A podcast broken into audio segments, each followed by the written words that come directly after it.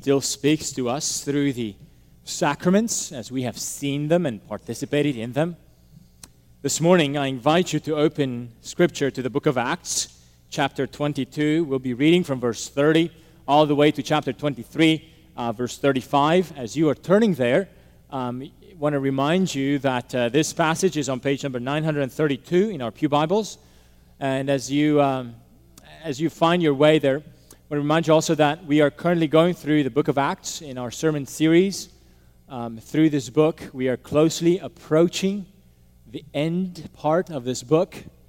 It's been a beautiful and great journey over the last year or so to go through this book and pray that the Lord continues to bless our hearts, strengthen us, challenge us, equip us through this last section of the book of Acts. Here's the word of the Lord for us this morning.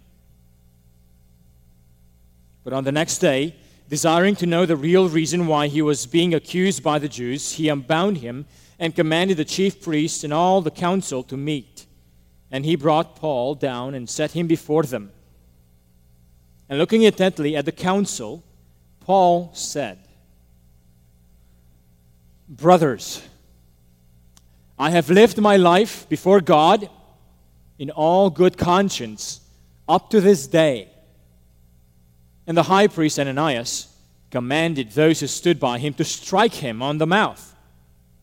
But then Paul said to him, God is going to strike you, you whitewashed wall. Are you sitting to judge me according to the law, and yet, contrary to the law, you order me to be struck? Those who stood by said, Would you revile God's high priest? And Paul said, I did not know, brothers, that he was the high priest, for it is written, You shall not speak evil of a ruler of your people. Now, when Paul received that one part were, when, when Paul perceived that one part were Sadducees and the other part Pharisees, he cried out in the council, Brothers, I am a Pharisee, a son of Pharisees. It is with respect to the hope of the resurrection of the dead that I am on trial. And when he had said this, a dissension arose between the Pharisees and the Sadducees, and the assembly was divided. For the Sadducees say that there is no resurrection, nor angel, nor spirit, but the Pharisees acknowledge them all. Then a great clamor arose, and some of the scribes of the Pharisees of the Pharisee party stood up and condemned, contended sharply, We fi- find nothing wrong in this man. What if a spirit or an angel spoke to him? And when the dissension became violent, the tribune, afraid that Paul would be torn to pieces by them, commanded the soldiers to go down and take him away from among them by force and bring him into the barracks. The following night, the Lord stood by him and said, Take courage. For as you have testified to the facts about me in Jerusalem, so you must testify also in Rome. When it was day, the Jews made a plot and bound themselves by an oath neither to eat nor drink till they had killed Paul. There were more than forty who made this conspiracy. They went to the chief priests and elders and said, We have strictly bound ourselves by an oath to taste no food till we have killed Paul. Now, therefore, you, along with the council, give notice to the tribune to bring him down to you, as though you were going to determine his case more exactly. And we are ready to kill him before he comes near. Now, the son of Paul's sister heard of their ambush. So he went and entered the barracks and told Paul. Paul called one of the centurions and said, Take this young man to the tribune, for he has something to tell him. So he took him and brought him to the tribune and said, Paul the prisoner called me and asked me to bring this young man to you, as he has something to say to you. The tribune took him by the hand and, going aside, asked him privately, What is it that you have to tell me? And he said, The Jews have agreed to ask you to bring Paul down to the council tomorrow, as though they were going to inquire somewhat more closely about him. But do not be persuaded by them, for more than forty of their men are lying in ambush for him. who have bound themselves by an oath neither to eat nor drink till they have killed him. And now they are ready, waiting for your consent. So the tribune dismissed the young man, charging him, Tell no one that you have informed me of these things. Then he called two of the centurions and said, Get ready, 200 soldiers with 70 horsemen and 200 spearmen to go as far as Caesarea at the third hour of the night. Also provide mounts for Paul to ride and bring him safely to Felix, the governor. And he wrote a letter to this effect Claudius Lysias, to His Excellency the Governor Felix, greetings. This man was seized by the Jews and was about to be killed by them when I came upon them with the soldiers and rescued him, having learned that he was a Roman citizen. And desiring to know the charge for which they were accusing him, I brought him down to their council. I found that he was being accused about questions of their law, but charged with nothing deserving death or imprisonment. And when it was disclosed to me that there would be a plot against the man, I sent him to you at once, ordering his accusers also to state before you what they have against him.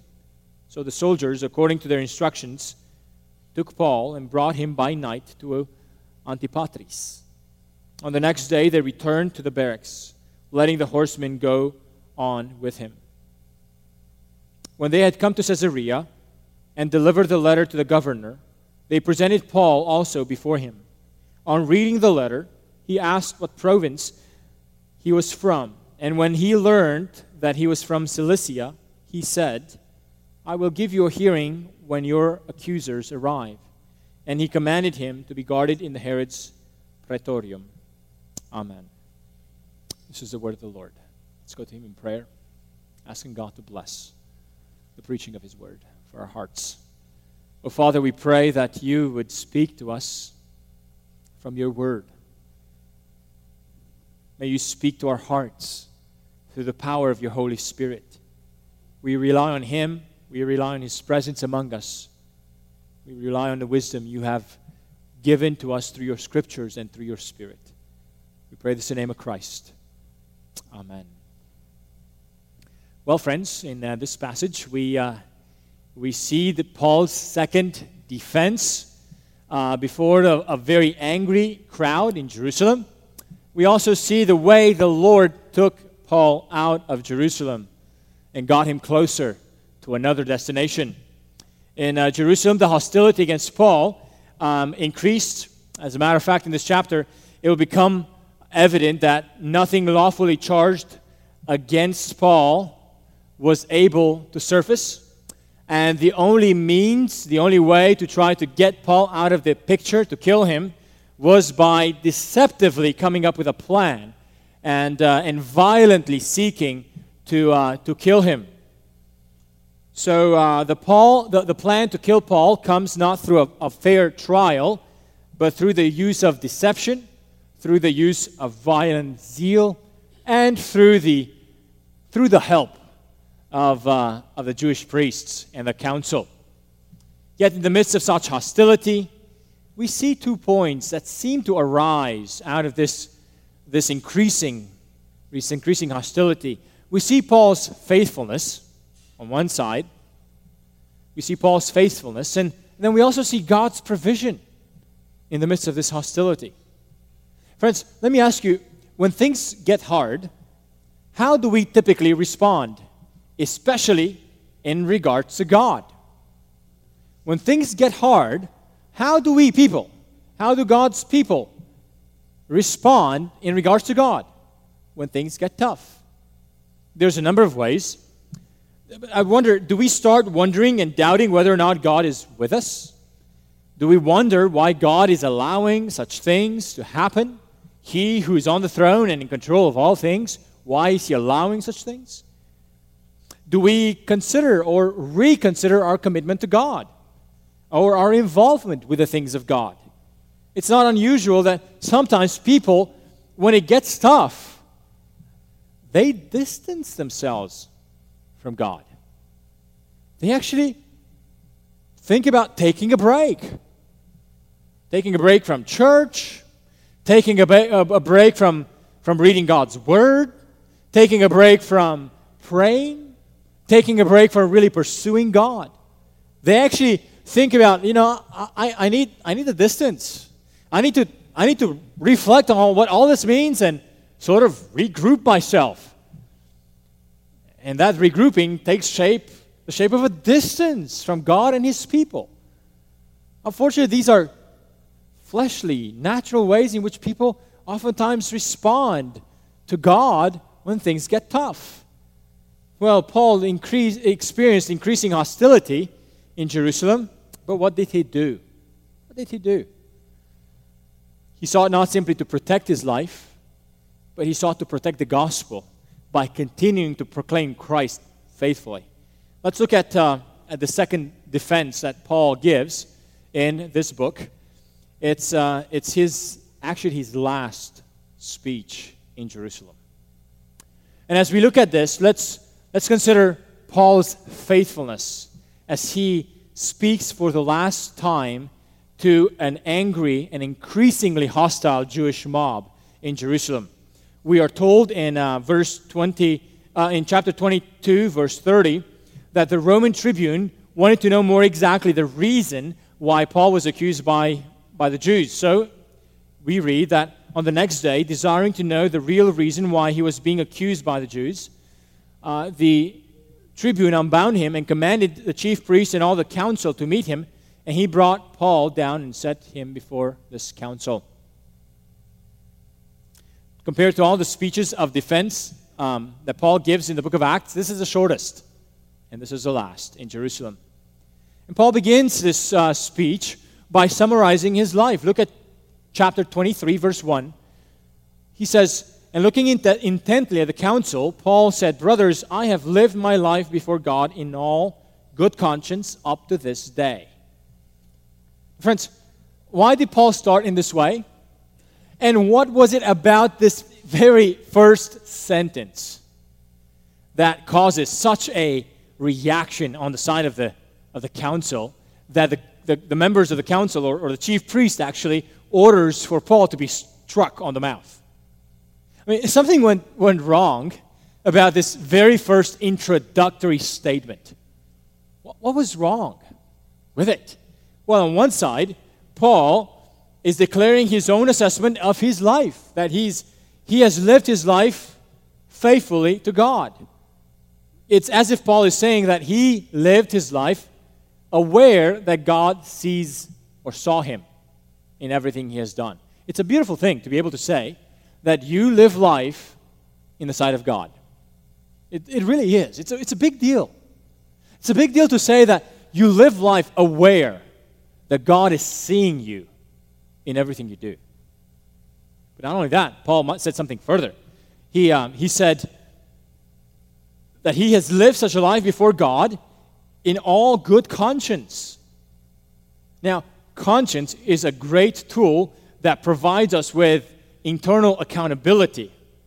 If we have a good conscience, it will provoke us when we do wrong. If we don't have a good conscience, it will not provoke us when we do wrong. But, friends, be careful with conscience because conscience by itself is not an absolute standard. People can be misinformed about what is right or wrong um, especially in the sight of God. And they can do the wrong thing without their conscience bothering them. Uh, prior to his own conversion, remember what Paul was doing? Prior to his own conversion, he was acting in good conscience. He thought he's serving God, and he was very zealous in doing that, when in reality he was acting against Christ. Uh, how did how, how was that possible? And he, he still acted in good conscience, but his conscience was misinformed. I love what one commentator says conscience can be wrongly informed and needs to be educated by divine revelation in order to be a reliable check on our behavior. Friends, it's not simply whether or not our conscience bothers us, but whether or not our conscience is informed by God's word and cleansed by his spirit so that we can live a life of faithfulness to God, a life that is lived in awareness of God's sight over us. By using this introductory statement on his life, uh, the Apostle Paul says that his life was an expression of faithfulness to God. But there's something wrong about this that really, really bothered these Jewish priests. You know, it was, uh, it was a phrase that Paul used at the very last part of that statement up to this day.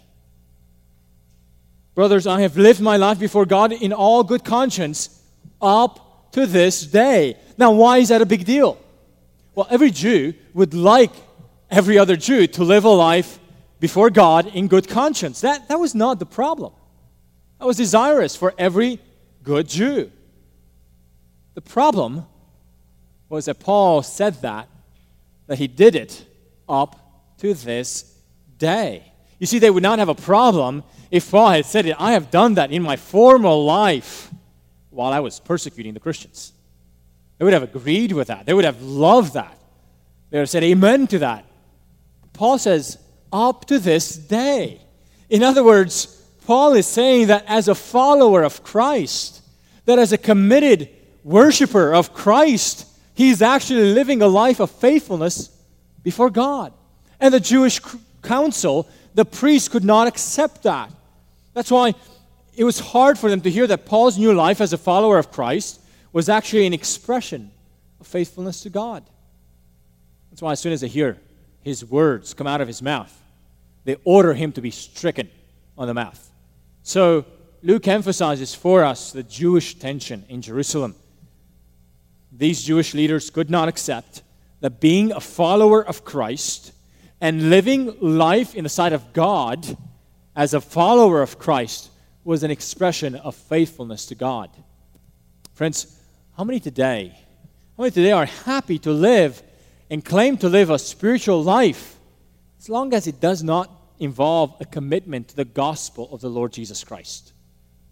How many are, are, are happy to say, you know, I live, a, I live a life trying to please this higher being, whoever he may be, as long as it doesn't involve a commitment and a specific worship of Christ.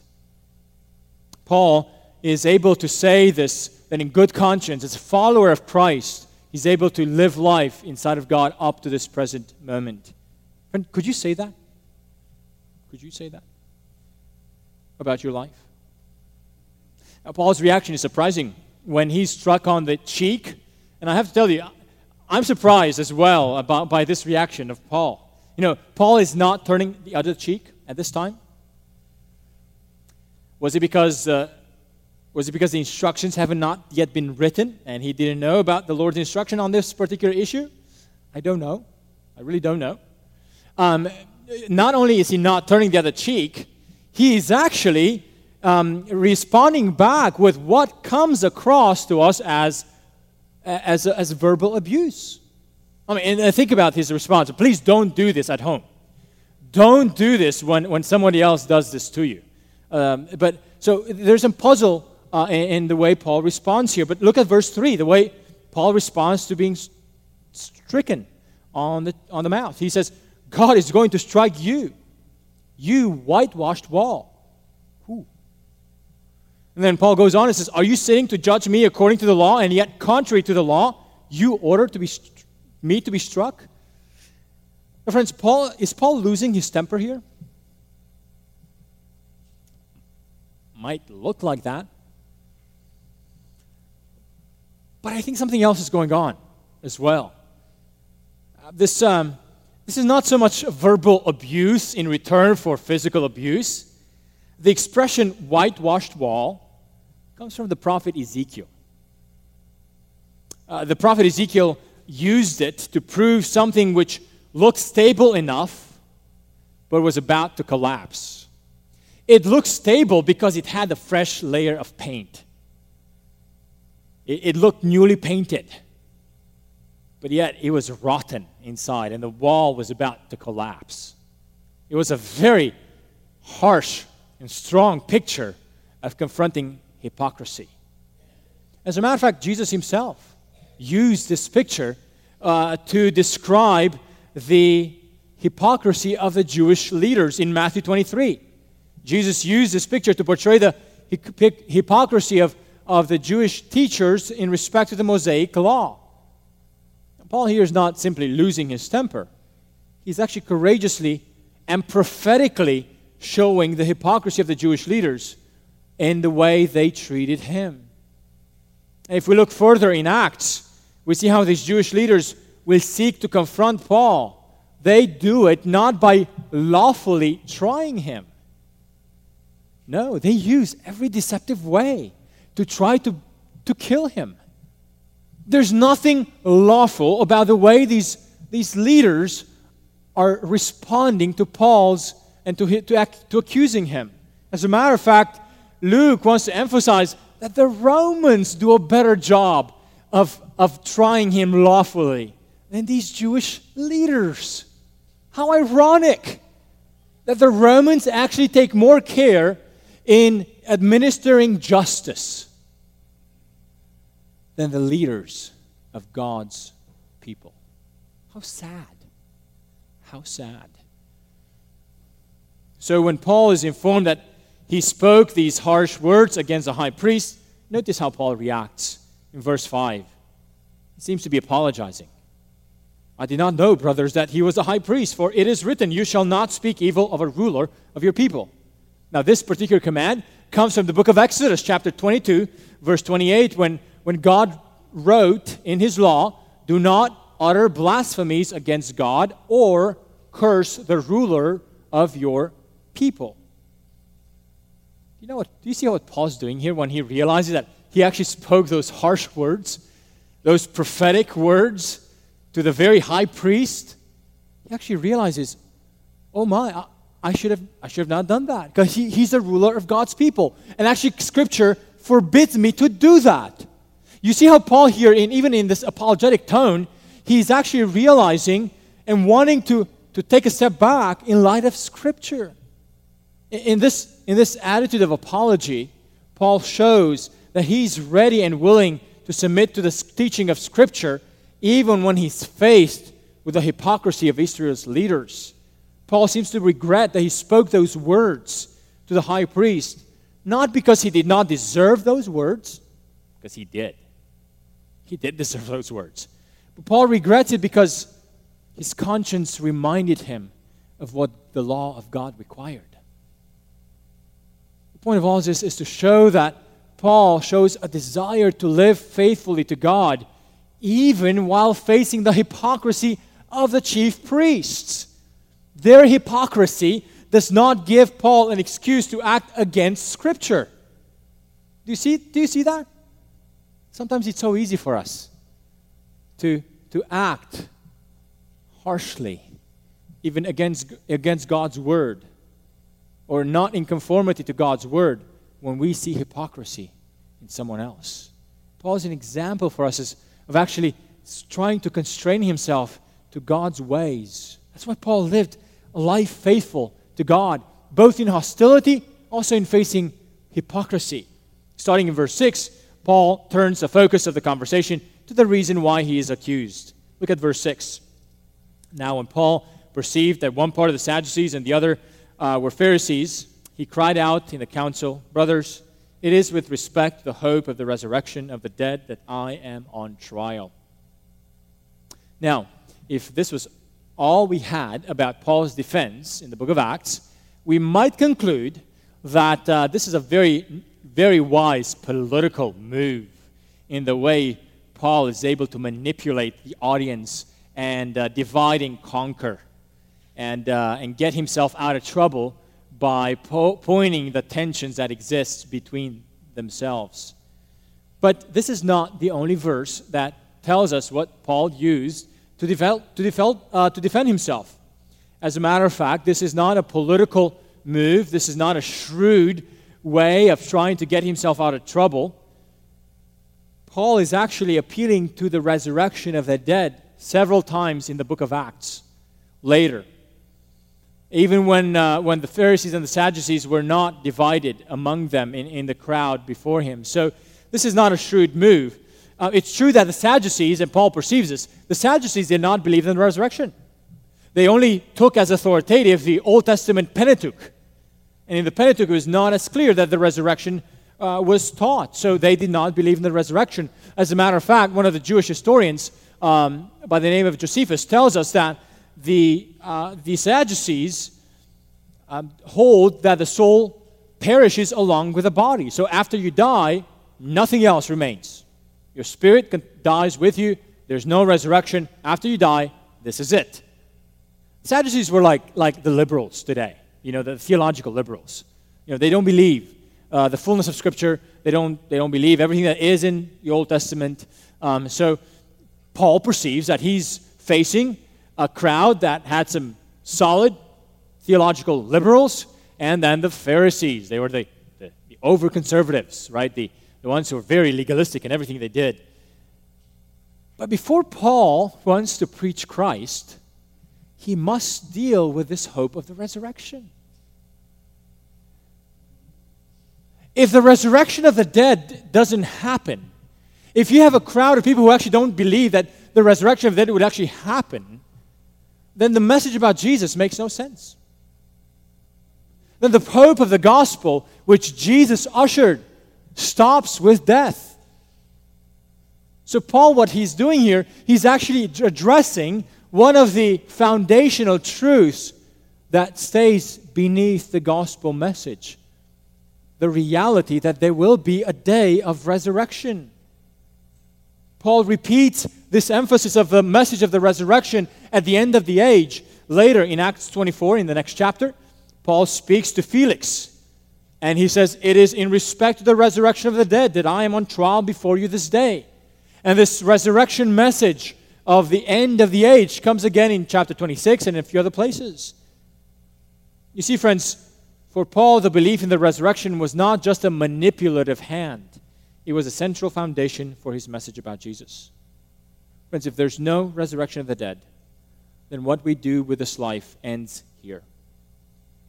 But if there is a resurrection of the dead, if we will have new bodies, we will no longer be threatened by death if that is true, then it's imperative that we prepare for that resurrection day. Otherwise, we will spend eternity in ever- everlasting, unending, undying torment. Paul defended his gospel message by speaking the resurrection of the dead. Friend, do you think much about the resurrection of the dead? Are you prepared for it? Yesterday, I, I I was speaking to the, to the hairstylist who gave me a haircut, and she told me that she was Buddhist. And uh, I said, Do you know there will be a resurrection from the dead? Are you prepared for it? There's some great gospel conversations that you can get into by just asking this very basic question Do you know that there will be a resurrection from the dead? And are you prepared for it? That's what Paul is doing here. He's perceiving that in this crowd, there are people who don't believe that. So he's addressing that very question. And yet, in God's, in God's um, providence and uh, mercy, it's that question that actually creates a division uh, between the crowd, between the Jews and the between the Pharisees and the Sadducees. Um, there's violence that's, that's, starting to escalate between them, and uh, the Roman tribune uh, pulls him out of it, and he get Paul gets rescued from their from their hostility. Paul remains faithful to speaking about Christ in the midst of that hostility. But there's a, a second thing that we see here in this passage not just Paul's faithfulness, we actually also see the Lord's provision. The Lord's provision. Look at verse 11. The following night, the Lord stood by him and said, Take courage, for as you have testified to the facts about me in Jerusalem, so you must testify also in Rome. Do you see what the Lord is doing here? What a contrast. What a contrast with the, the treatment between what the Lord, the, the way the Lord treats Paul and the way the Jews treated Paul that day. When Paul began speaking to them, the Jewish leaders struck him on the mouth. Now the Lord encourages him by affirming that what Paul testified about Christ was accepted by the Lord. What encouragement and assurance it was for Paul to hear, As you have testified to the facts about me in Jerusalem, so you must testify elsewhere. Rather than being slapped on the mouth, Paul is reassured that the Lord has accepted his testimony and is promoting him, sending him elsewhere to a new frontier. And that elsewhere is where? Rome. Rome. Friend, the Lord provides Paul with a new mission field. That's what the Lord provides. Paul is faithful.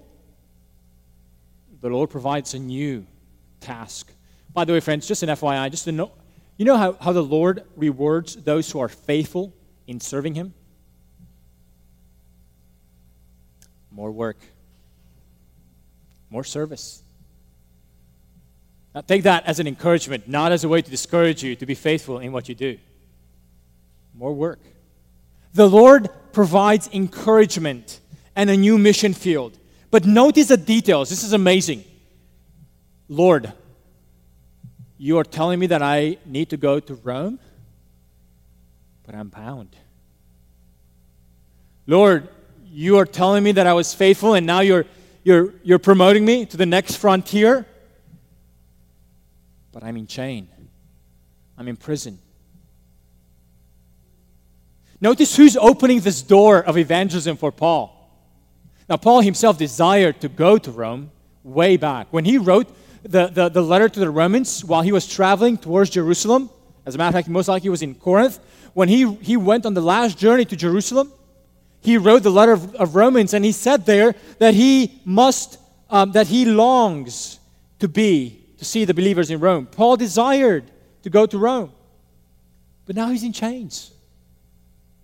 Who opened this door for the new frontier for Paul? Was it Paul? No. It was the Lord. It was God. He can no longer speak freely about Jesus, and yet, even bound up, even as a prisoner, the Lord is opening up a door for gospel ministry for Paul. Paul must also testify in Rome. Friend, if God opened gospel opportunities for a chained apostle, God is able to open gospel opportunities for believers who live freely. But do we desire? Do we have a desire for gospel opportunities? Do we, are we eager for gospel opportunities? Are you praying for gospel opportunities just as Paul prayed about them when he was free? Oh, friends, I'm encouraged that it is God who opens gospel opportunities even, even when his messengers are bound up. I'm encouraged by that. If God can do that with people in prison, what can he do with people who are free if they would actually desire and be eager to have gospel opportunities? But then there's a second provision the Lord provides, Paul. Not just, um, not just a new frontier, not just a new task the Lord provides a reminder to Paul of his own presence. Notice, it wasn't just an angel that the Lord sent to Paul when, uh, when assigning him this new mission. Remember in Macedonia, Paul saw a vision of a man who called him, Come over in Macedonia. Now, it's not an angel or just some sort of random figure that shows up in, in Paul, in Paul's vision. We are told that the Lord stood by him. What an encouragement to know and to be reminded by the Lord's presence with him. Now, I'm sure Paul knew that the Lord was with him. But this was a reminder in a very physical way that the Lord stood by Paul. No longer just a vision of Paul. Remember the first time the Lord the Paul saw the Lord? It was a vision that blinded him on the road to Damascus. Now, the Lord stands by him, encourages him, assures him, and gives him this new task and reminds him that he is with Paul. Friends, it is better to be in chains with the Lord besides you than to be a free man without the Lord. It's better to be with the Lord in chains than to be free without the Lord. Jesus himself told the disciples, Go therefore and make disciples of all nations, baptizing them in the name of the Father, Son, and Holy Spirit, and teaching them to observe all that I have commanded you. And behold, I am with you to the end of the age. There's more encouragement in being in chains with the Lord than living freely apart from the Lord. If we only would seek the Lord and His presence and His guidance continuously. Friends, as a congregation, we should not assume that God is with us automatically. We should not assume that God is with us automatically, even as a church. Why would I say that? Well, think about the church in, in, in a Revelation, the, the church in Laodicea. Remember, where was the Lord when he addressed the church in Laodicea? He was at the door. Remember? But on which side of the door was the Lord? He was on the outside.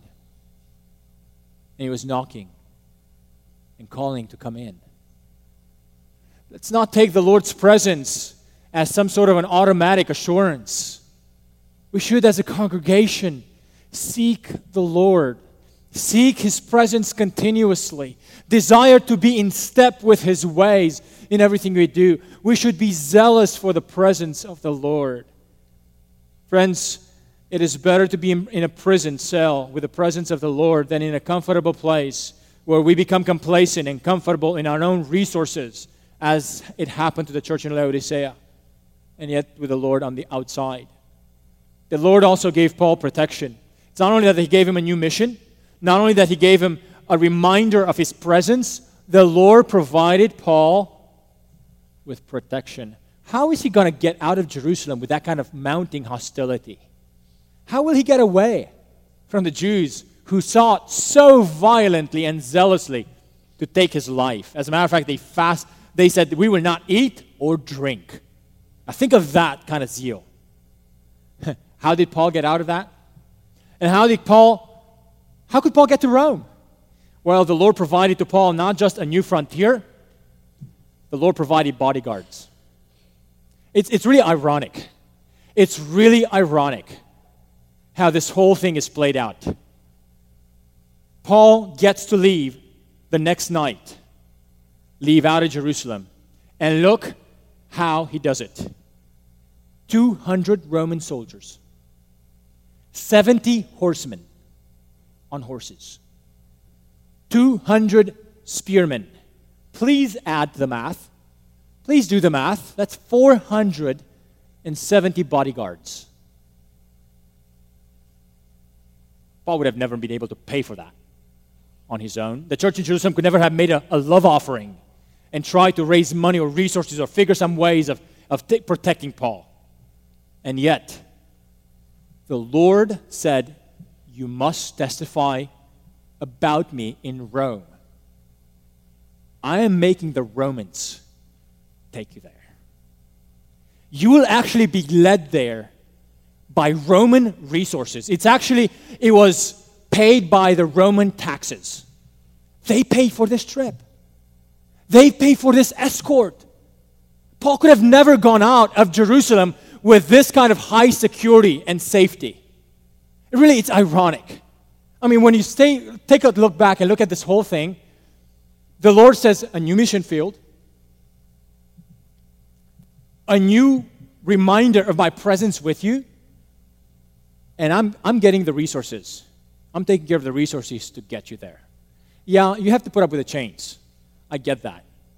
But look at who's look at look at how you're going to Rome. And not only that, there's also a letter written by the tribune of Jerusalem that gave over, oversight in Jerusalem, a letter commending and pleading for your innocence to the governor that was in Caesarea. Friends, only God can do that kind of stuff.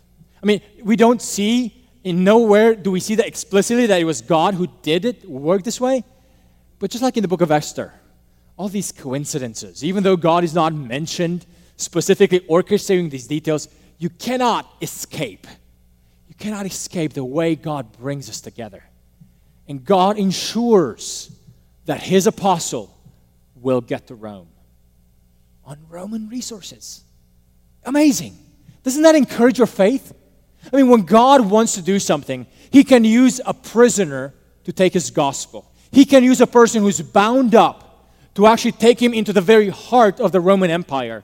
And God is using the Roman resources to get him there. Friends, are we asking the Lord to open up gospel opportunities for us? Are we ready? Are we ready to, to ask the Lord to use us in whatever gospel opportunities He has for us? But let me be very clear the Lord can use and does these kind of things with people who are faithfully committed to Him and who have put his, their life on the line. Remember the attitude with which Paul went to Jerusalem? People in Caesarea. Paul's previous stop, last stop before Jerusalem was Caesarea. Remember the, con- the content there? The debate there? The, the, the, the, believers in, in Caesarea said, Paul, don't go. Look at all the trials. Look at all the, the, the hardships that will come against you. Don't go. They're pleading with him not to go. And Paul says, What are you doing to break my heart? I am ready not only to suffer for the name of the Lord, I am ready to give my life for him. He gets to Jerusalem. The events happen as they did. And now, from Jerusalem, where does he go back? Caesarea. God, God is using and opening these kind of doors for his apostle because here's an apostle who has lived faithfully. He's lived his life in the sight of God in good conscience up to this present moment. Oh, friends, I want to continue to worship that kind of a God. I want to, I, I want to remind you that kind of a God is worth putting our lives on the line for. So trust in the Lord's provision to accomplish our task, to accomplish His task. Let's take encouragement from how the Lord provides for Paul. No chains or threats can divert the Lord's plan for this apostle. It is the Lord who opens gospel opportunities, even for a Roman prisoner. Friends, let's continue to live life faithfully to God, being willing to be used by the Lord, praying that God might give us opportunities to take the gospel to the ends of the earth. I pray that we would continue to serve such a great God. Would you join me in prayer? Father, thank you that you remind us, you remind us of what you're able to provide, even when your messengers, even when your children are enchained suffering. Even when you allow calamities and tragedies. Lord, thank you that you are a God who provides so amazingly. Lord, give strength to us that we might not be discouraged, that we might not be tempted to retrieve life to our own selves, that we might not be tempted to fight for our own protection, but that just like Paul, that our first and foremost priority would be to protect your gospel and the testimony about Jesus, even when things don't go well for us, even when things are, are tragic about our lives. Lord, would you help us live a life of faithfulness in your sight until the day you call us home? And Father, help us to, help us to trust in you, in your provisions, and trust in your, the doors that you open and are able to open so that your truth might go forth. Lord, use us, we pray. Use us that the gospel of the Lord Jesus Christ might be taken to the ends of the earth. That this gospel might be taken to every citizen in Rollingwood. That this gospel might be taken to every citizen and, and, and, and person in our neighborhoods, in the city of Austin. Lord, we pray, would you continue to open gospel opportunities for us as a congregation, for us as believers? Do great things, we pray. In the name of Christ.